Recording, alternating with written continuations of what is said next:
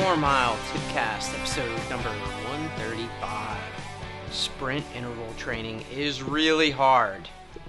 Hey, folks, we are back for another Tipcast, and on this Tipcast, I wanted to actually talk about a recent experience I had with sprint interval training because uh, I recently wrapped up a sprint training study over the Christmas holiday, and it reminded me just how hard sprint interval training is, and also suggested to me that maybe some cyclists don't actually sprint hard enough.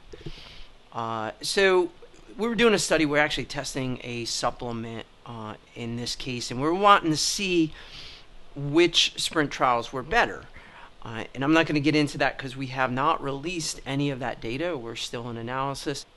But what I found interesting is that what we consider a Wingate sprint, and I, I've, I've talked about Wingate sprints in the past in the podcast, and I know I've talked about 30 second intervals in the past.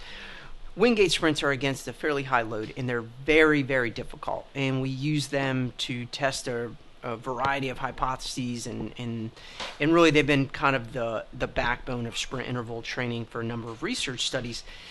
And what what surprised me is just uh, how hard trained cyclists found these intervals to be. Uh, so so hard, in fact, that a lot of the subjects, by the end of a session of just five 30 second sprints, uh, were were completely shattered uh, to the point where they really had to kind of hang out in the lab for 20 30 minutes before they could leave.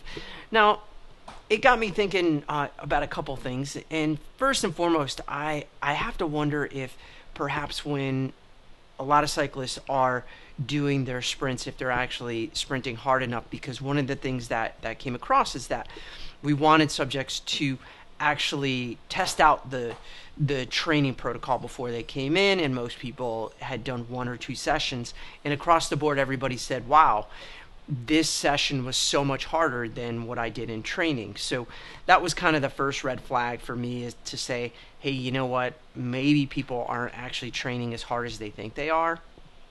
And that's not, again, to say that you want to completely shatter yourself in every training session. But I think that we want to put that in the context that if you are going out for a very short interval, it should be very, very hard.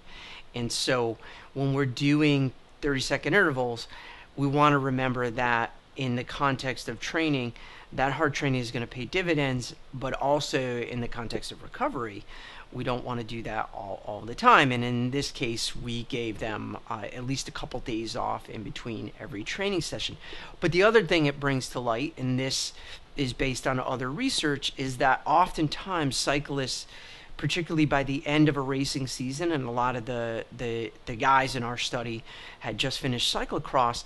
A lot of times, their their uh, their ability to do anaerobic work, that really high intensity sprint activity, is actually starting to get suppressed by the end of the season. And so, I had not actually thought about this when I was designing the study, but it's possible that doing very heavy sprint work, especially extended sprint work like 30 seconds, uh, might be a little bit too taxing. So here are my tips. Uh, you know, first and foremost, if you're going to do sprint interval training, it should be really, really hard. Okay, if it doesn't feel really hard, you probably didn't do it correctly.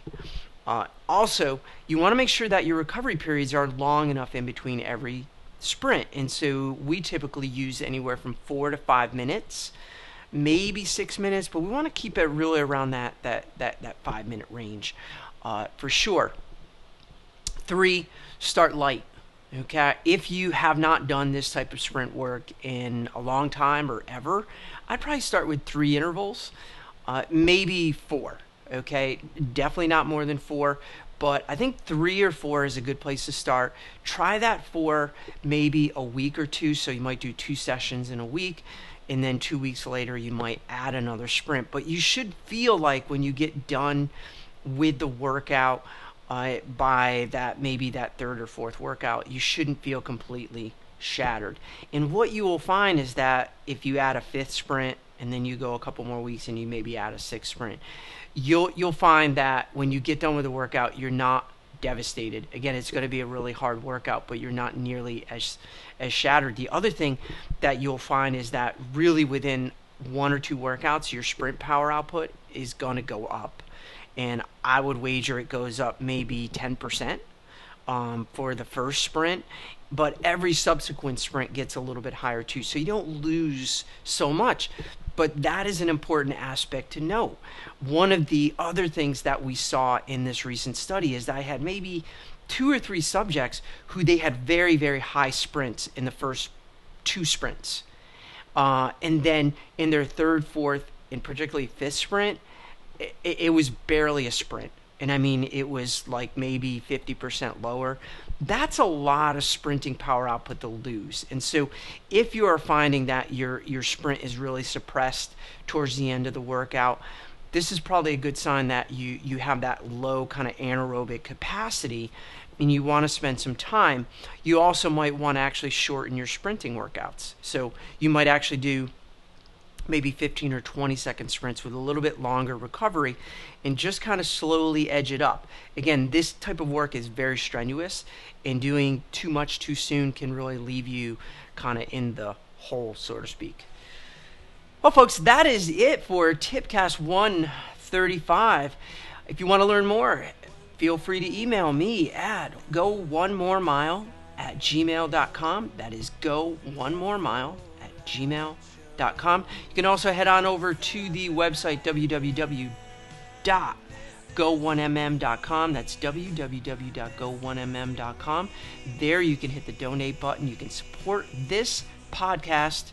You can also write us a review on iTunes. Those reviews are hugely important to our rankings. Uh, and we really need your support to grow the podcast.